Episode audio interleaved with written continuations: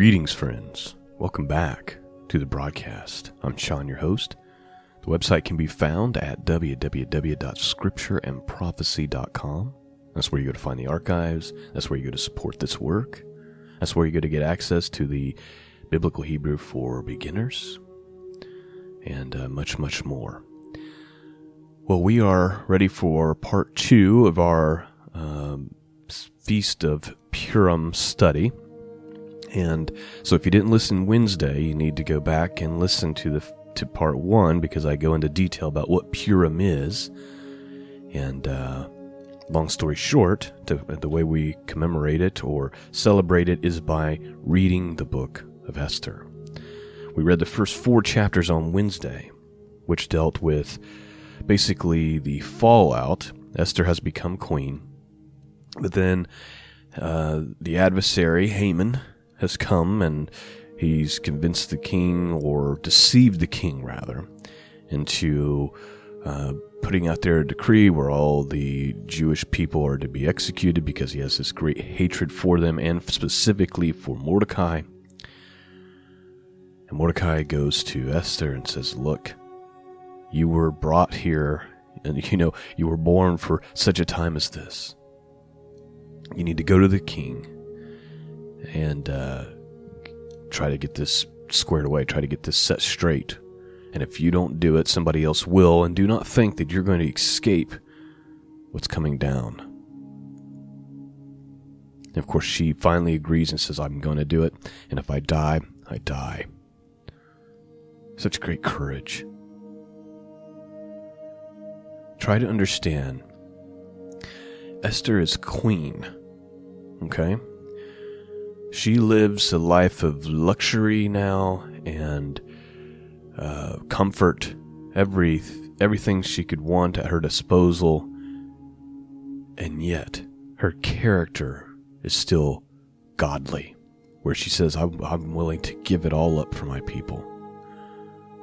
I'm willing to, if I die, I die. I'm going to go before the king, present my case.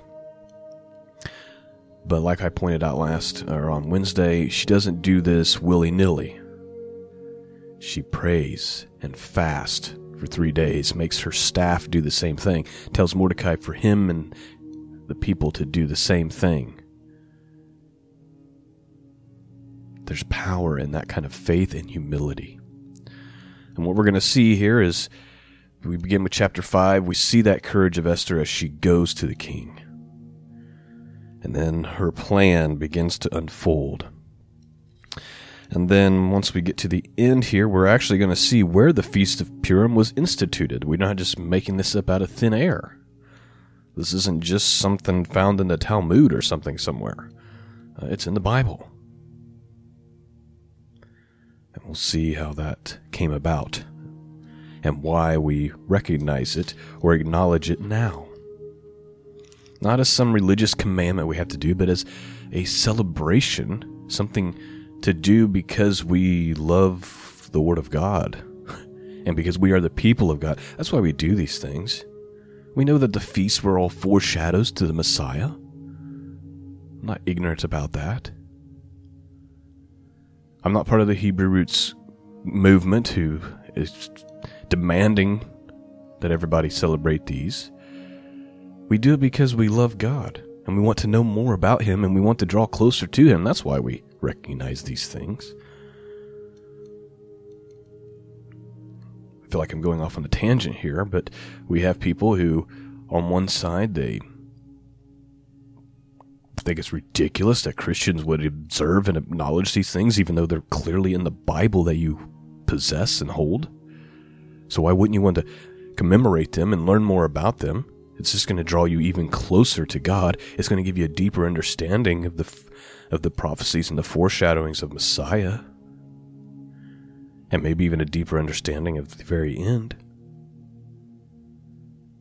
But then on the other side, we have those who are acting as though they can observe these the way they were observed in the past. Which for a couple of these require you to go up to Jerusalem, and it requires a temple, so that's not really possible. So we have to reason. We have to be within reason. And so the way that I approach it, and the way we approach it on these channels when it comes to the feast days, is we acknowledge them, we study them, we try to understand them, we commemorate them and celebrate them, but we're not ignorant about all of it. Anyway, I'm going off in a tangent that's not even really necessary for the podcast. Let's read chapters 5 through 10 and finish our study in the book of Esther, and we'll see, like I said, towards the end, where the Feast of Purim was instituted. Let's begin. King James Bible, Esther chapter 5. Now it came to pass on the third day that Esther put on her royal apparel and stood in the inner court of the king's house, over against the king's house. And the king sat upon his royal throne in his royal house, over against the gate of the house. And it was so, when the king saw Esther, the queen, standing in the court, that she obtained favor in his sight. And the king held out to Esther the golden scepter that was in his hand. So Esther drew near and touched the top of the scepter. Please note, just to recap, this is the part that Esther was terrified about, because the law says that unless you're summoned, you're not to go to the court before the king. You could be put to death for that unless he sees you, acknowledges you, and extends the scepter towards you. That means you've been shown favor and grace. Okay? So she gets there, she's been praying and fasting for 3 days, and he does show her favor and extends the scepter. Okay? Verse 3. Then said the king unto her, What wilt thou, Queen Esther? And what is thy request? It shall be given to thee up to half of the kingdom. And Esther answered, If it seem good unto the king, let the king and Haman come this day unto a banquet that I have prepared for him. And the king said, Cause Haman to make haste, that he may do as Esther hath said. So the king and Haman came to the banquet that Esther had prepared. And the king said unto Esther at the banquet of wine, What is thy petition? And it shall be granted thee. And what is thy request? Even to half the kingdom it shall be performed. Then answered Esther and said, My petition and my request is, if I have found favor in the sight of the king, and if it please the king to grant my petition, and to perform my request, let the king and Haman come to the banquet that I shall prepare for them, and I will do tomorrow as the king hath said. Then went Haman forth that day joyfully and with glad heart. But when Haman saw Mordecai in the king's gate that stood not up, nor moved for him, he was full of indignation against Mordecai. All right, so the queen asks for Haman and the king to join her for a banquet. They go to the banquet. He says, What is it that you want? What is your petition? I'm going to grant anything you ask. And she asks, Well, would you come back again tomorrow for another banquet? Now, it doesn't say why she didn't just unveil what was going on then, but something must have been going on in her spirit, or something was going on at the banquet that indicated that the timing wasn't right, so she put it off for another day. I guess that could be a lesson for us, to be listening for the Spirit of God to speak to us and to tell us when the timing is right, instead of trying to rush things. Patience. Anyway, as a result, another day gets to go by, or time period goes by, and Haman gets to be even more angry and more wrathful because Mordecai still refuses to bow to him, as we just read. Let's continue on. Verse 10, Nevertheless, Haman refrained himself, and when he came home, he sent and called for his friends and Zeresh his wife. And Haman told them of the glory of his riches, and the multitude of the children, and all the things wherein the king had promoted him, and how he had advanced him above the princes and servants of the king.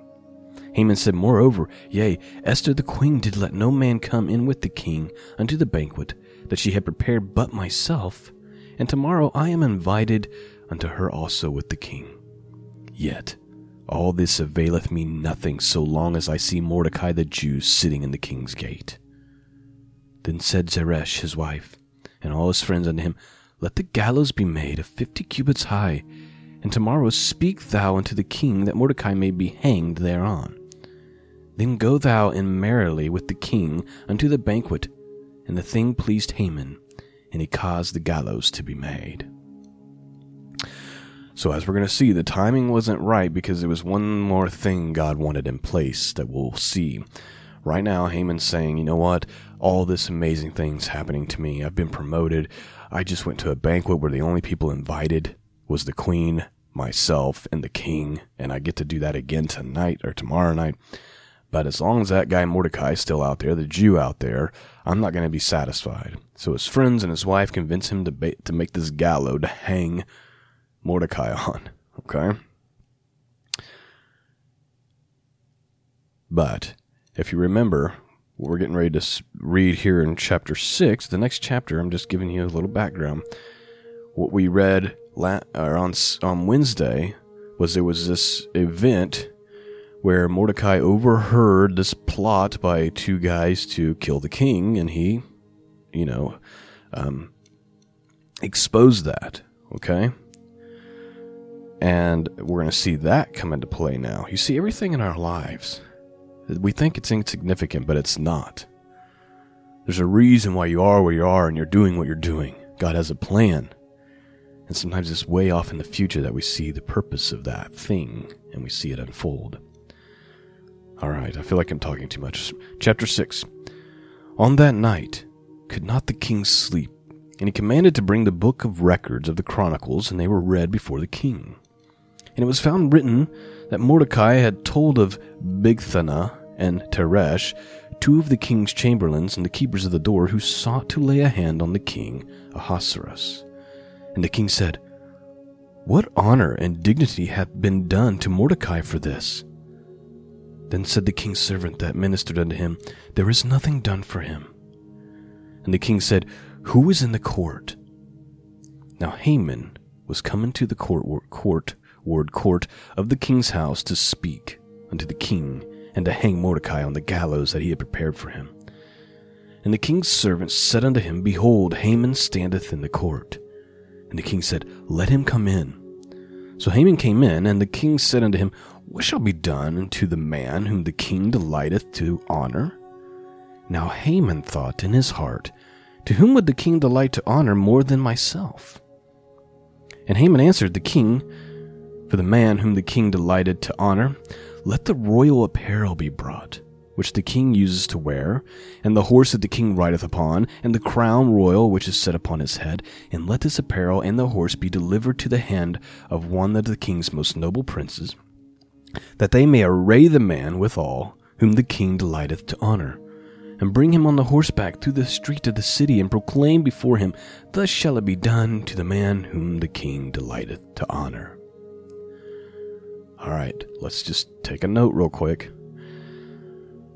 Haman's there to discuss with the king about hanging Mordecai on this gallows he just had built, right? But when he gets there, the king says, "You know what? I need to honor this. There's a person that I need to honor. What is your suggestion on how to do this?" And of course, Haman thinks it's about him, and so he thinks what he wants. And he says, "You know what, king, what you ought to do is have one of your most noble princes take your arrayments and your horse and your crown and put that on this guy and parade him through the city, talking about how amazing he is." Verse 10. "Then the king said to Haman, Make haste and take the apparel and the horse, and thou hast said, and do even so to Mordecai the Jew, that sitteth at the king's gate. Let nothing fail of all that thou hast spoken." So Haman is there to discuss the hanging of Mordecai, only to find out that he himself is now going to have to give all these items to Mordecai and parade him through the city. It's amazing. Verse 11. "Then took Haman the apparel and the horse, and arrayed Mordecai, and brought him on horseback through the street of the city, and proclaimed before him, Thus shall it be done unto the man whom the king delighteth to honor." Can we just stop and acknowledge kind of the I don't want to say foreshadowing, but I want to say just the connection here that we can make about what it means to be a Christian and a child of God a true servant of Jesus, and how this story is like a parable, and how it speaks to our future, I believe.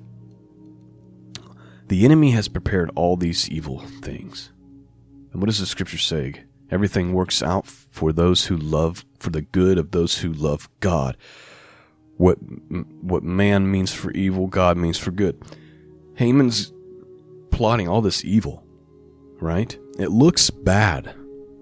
It doesn't look good. It doesn't look like this is something that can be turned around, especially not by one person, by one woman, right? By one woman and this guy Mordecai who sits out by the gate. But the world is about to be changed for God's people. And here we have Haman wanting to do this terrible thing to Mordecai, and instead he ends up having to exalt him. Notice that Mordecai doesn't try to exalt himself. No, God exalts him. One of the prayers I've been praying a lot over the last 12 months or so is that those who are in power, who have all these evil intentions, all these evil plans, that they would not get away with everything that they're doing. That instead, like the Proverbs say, that they would fall into their own pits, the ditches that they have dug for us and for God's people. I've been praying that they themselves would fall into it.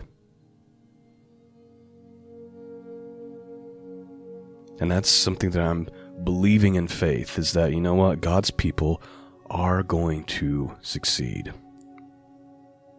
And even though it looks bleak, he is in control, and some of these evil things that they have planned for us, may they fall into those plans themselves, into those own snares, into those own traps. Let's keep reading, or I'm not going to get through this. All right.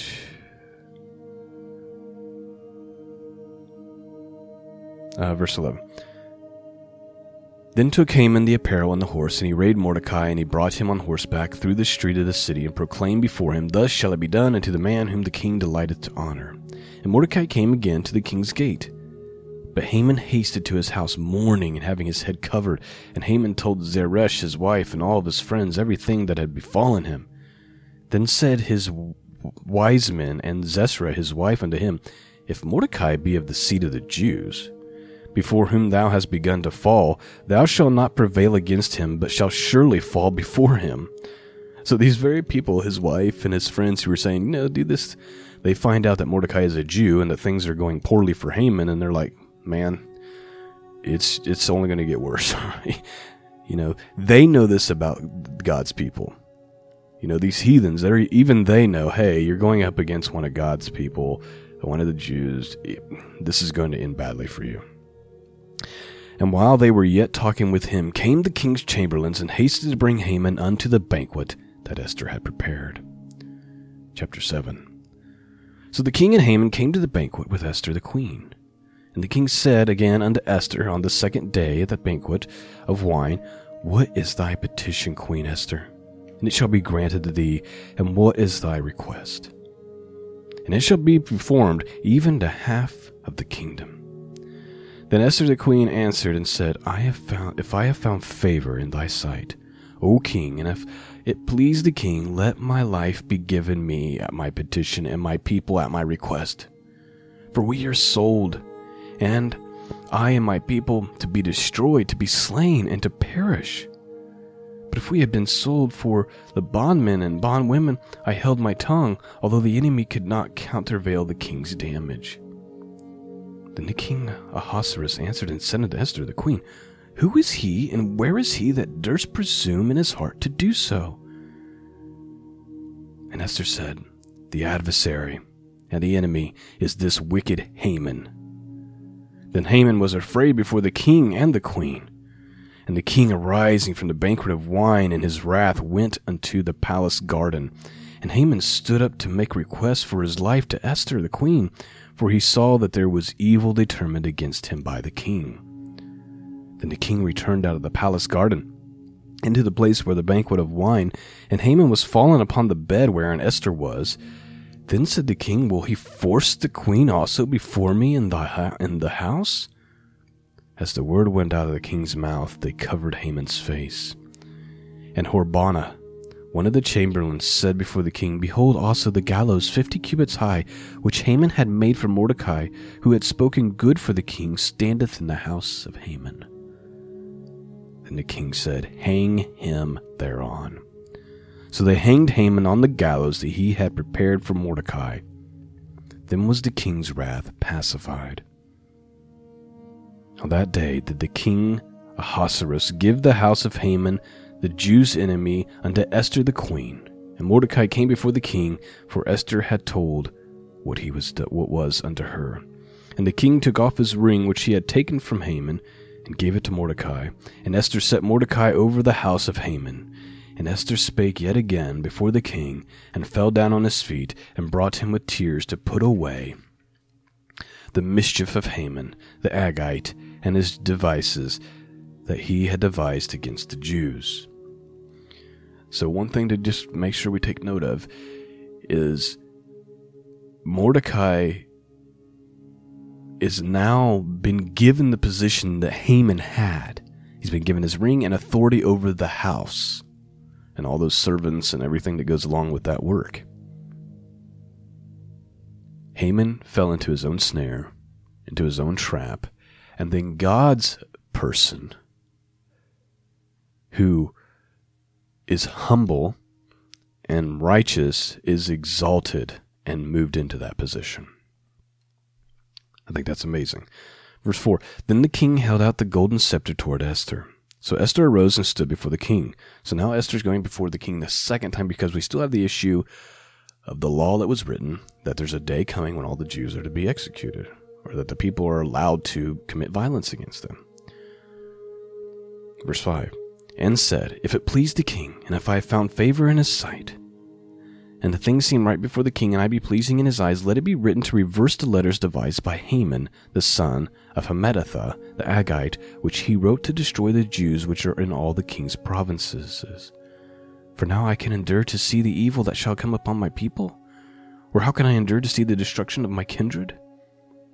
Then the king Ahasuerus said unto Esther the queen, and to Mordecai the Jew, behold, I have given Esther the house of Haman, and him they have hanged upon the gallows, because he laid his hand upon the Jews. Write ye also for the Jews, as it is liketh to you, in the king's name, and seal it with the king's ring, for the writing which is written in the king's name and sealed with the king's ring may no man reverse. So we have a problem here. The problem is that he can't, once he writes something in the law, he can't say, never mind. So you're going to have to come up with a plan. And he's given him the authority to write it in his name. So you got to come up with a plan to kind of offset this. Verse 9. Then were the king's scribes called at that time in the third month, that is the month of Sivan, on the 3 and 20th day thereof. And it was written according to all that Mordecai commanded unto the Jews, and to the lieutenants, and to the deputies, and rulers, and provinces, which are in India unto Ethiopia, and 127 provinces, unto every province according to the writing thereof, and unto every people after their language, and to the Jews according to their writing, and according to their language. And he wrote in the king Ahasuerus's name, and sealed it with the king's ring, and sent letters by post on horseback, and riders on mules, camels, and young dromedaries.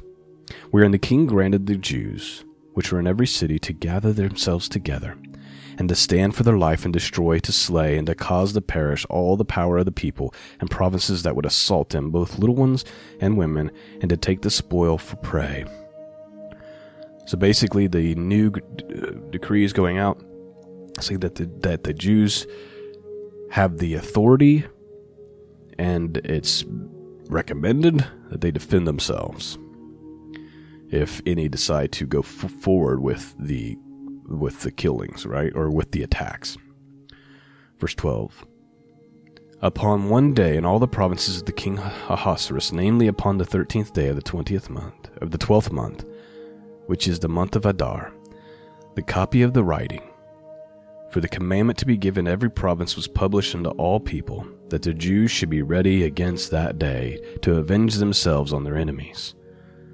So the post that rode upon the mules and camels went out, being hastened and pressed on by the king's commandments, and the decree was given to Shushan, the palace. And Mordecai went out from the presence of the king in royal apparel of blue and white, and with great crown of gold, and with a garment of fine linen and purple, and the city of Shushan rejoiced and was glad. The Jews had light and gladness and joy and honor. And in every province, in every city, whithersoever the king's commandment and his decree came, the Jews had joy and gladness, a feast, a good day. And many of the people of the land became Jews, for fear of the Jews fell upon them. So not only has God exalted Mordecai, and they've got these decrees going out to balance the plan of Haman, there's now a fear going through the land, and you have people actually converting to become Jews because they're afraid of the Jews, right? It says, and many of the people of the land became Jews, for the fear the Jews fell upon them. All right, we have basically our last 30-some verses here. Chapter 9 and 10, and then we will be finished. Now, in the 12th month, that is the month Adar, on the 13th day of the same, when the king's commandment and his decree drew near to put in execution, and the day that the enemies of the Jews hoped to have power over them, though it was turned to the contrary, that the Jews had rule over them that had hated them, the Jews gathered themselves together in their cities throughout all the provinces of the king Ahasuerus, to lay hand on such as sought their hurt. And no man could withstand them, for the fear of them fell upon the people. And the rulers of the provinces, and the lieutenants, and the deputies, and the officers of the king helped the Jews, because the fear of Mordecai fell upon them. For Mordecai was great in the king's house. And his fame went out throughout all the provinces, for this man Mordecai waxed greater and greater.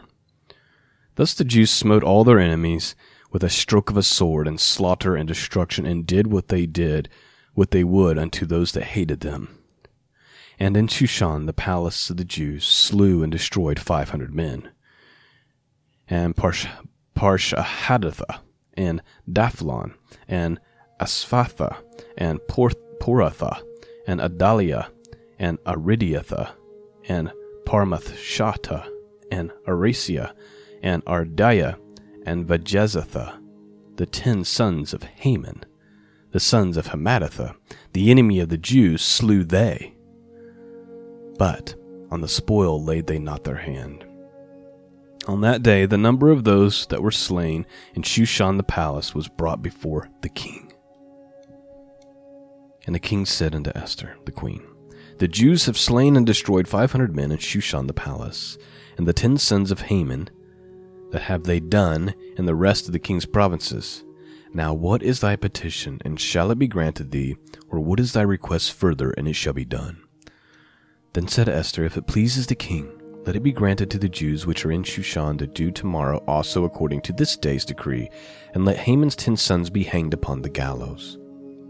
And the king commanded it to be done, and the decree was given at Shushan, and they hanged Haman's 10 sons. For the Jews that were in Shushan gathered themselves together on the 14th day also of the month Adar, and slew 300 men of Shushan. But on the prey they laid not their hand. But the other Jews that were in the king's provinces gathered themselves together, and stood for their lives, and had rest from their enemies, and slew of their foes 75,000. But they laid not their hands on the prey. On the 13th day of the month Adar, and on the 14th day of the same rested they, and made it a day of fasting and gladness. But the Jews that were in Shushan assembled together on the 13th day thereof, and on the 14th thereof, and on the 15th day of the same they rested, and made it a day of fasting and gladness. Therefore the Jews of the villages that dwelt in the unwalled towns made the 14th day of the month Adar a day of gladness and fasting, and a good day of sending portions to one another. And now we're going to see the Feast of Purim instituted, starting with verse 20. And Mordecai wrote these things, and sent letters unto all the Jews that were in all the provinces of the king Ahasuerus, both nigh and far, to establish this among them, that they should keep the 14th day of the month of Adar, and the 15th day of the same yearly, as the days wherein the Jews rested from their enemies, and the month which was turned unto them from sorrow to joy, and for mourning into a good day, that they should make them days of feasting and joy, and of sending portions one to another, and gifts to the poor. And the Jews undertook to do as they had begun, and Mordecai had written unto them, because Haman, the son of Hammedatha the Agagite, the enemy of all the Jews, had devised against the Jews to destroy them, and had cast Pur, that is, the lot, to consume them, and to destroy them. But when Esther came before the king, he commanded by letters that his wicked device, which he devised against the Jews, should return upon his own head, and that he and his sons should be hanged on the gallows, wherewith they called these days Purim, after the name of Pur. Therefore all the words of this letter, and of that which they had been concerning this matter, and which had come unto them, the Jews ordained and took upon them, and upon their seed, and upon all such as joined themselves unto them, so as it should not fail, that they would keep those 2 days according to their writing, and according to their appointed time every year. And that is these days should be remembered and kept throughout every generation, every family, every province, and every city, that these days of Purim should not fail from among the Jews, nor the memorial of them perish from their seed. Alright, so you just had like 10 verses there describing Purim, how it was instituted then, and then it goes on to say that this should be celebrated by every generation. Let's continue on. Verse 29. Then Esther the queen, the daughter of Abihail, and Mordecai the Jew, wrote with all authority to confirm this second letter of Purim. And he sent the letters unto all the Jews, to the 127 provinces of the king Ahasuerus, with words of peace and truth, to confirm these days of Purim and their times appointed, according to as Mordecai the Jew and Esther the queen had enjoined them, and as they had decreed for themselves, for their seed, the matters of the fastings and their cry. And the decree of Esther confirmed these matters of Purim, and it was written in the book. And the king Ahasuerus laid tribute upon the land and upon the isles of the sea, and all the acts of his power and of his might, and at the declaration of the greatness of Mordecai, whereunto the king advanced him. Are they not written in the book of the chronicles of the kings of Media and Persia? For Mordecai the Jew was next unto the king Ahasuerus, and great among the Jews, and accepted the multitude of his brethren, seeking the wealth of his people, and speaking peace unto all his seed. And that, my friends, is the end of our study in the book of Esther. I pray that you've been blessed this morning. And you might wonder, why would they want to read this year over year? Well, it's a reminder of what God is able to do, especially when his people humble themselves, and they fast, and they pray, and they seek his face. Even in the face of the impossible circumstances, God can turn it around and exalt his people. We need that reminder on a yearly basis. We need to remind ourselves of that reality, especially in the times that we're living in now. Well, thanks for listening, friends. I pray you've been blessed by this podcast, and I thank you for listening. I thank you for those of you who are willing to support it, to help it make it possible. I'm very, very grateful. Peace and grace be to all of you. And until next time, God bless.